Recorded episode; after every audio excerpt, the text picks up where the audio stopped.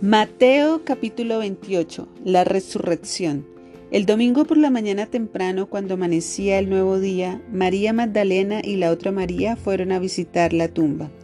De repente se produjo un gran terremoto, pues un ángel del Señor descendió del cielo, corrió la piedra a un lado y se sentó sobre ella.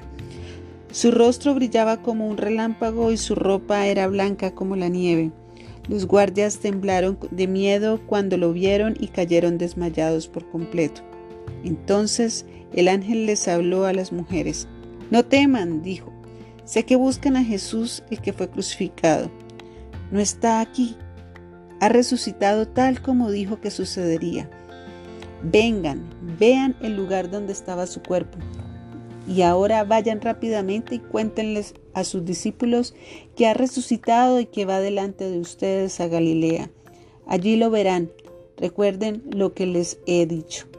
Las mujeres se fueron a toda prisa. Estaban asustadas pero a la vez llenas de gran alegría y se apresuraron para dar el mensaje del ángel a los discípulos.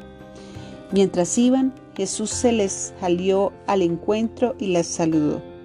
Ellas corrieron hasta él, abrazaron sus pies y lo adoraron. Entonces Jesús les dijo, No teman, digan a mis hermanos que vayan a Galilea y allí me verán. El informe de los guardias. Mientras las mujeres estaban en camino, algunos de los guardias entraron en la ciudad y les contaron a los principales sacerdotes lo que había sucedido. Se convocó a una reunión con los ancianos y decidieron dar a los soldados un gran soborno les dijeron, ustedes deben decir, los discípulos de Jesús vinieron durante la noche mientras dormíamos y robaron el cuerpo. Si llega a oídos del gobernador, nosotros los respaldaremos, así no se meterán en problemas. Entonces los guardias aceptaron el soborno y dijeron lo que les habían ordenado. Su historia corrió por todas partes entre los judíos y la siguen contando hasta el día de hoy. La gran comisión. Entonces los once discípulos salieron hacia Galilea y se dirigieron al monte que Jesús les había indicado. Cuando vieron a Jesús, lo adoraron, pero algunos de ellos dudaban.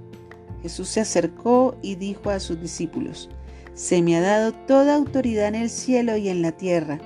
Por lo tanto, vayan y hagan discípulos de todas las naciones, bautizándolos en el nombre del Padre, y del Hijo y del Espíritu Santo.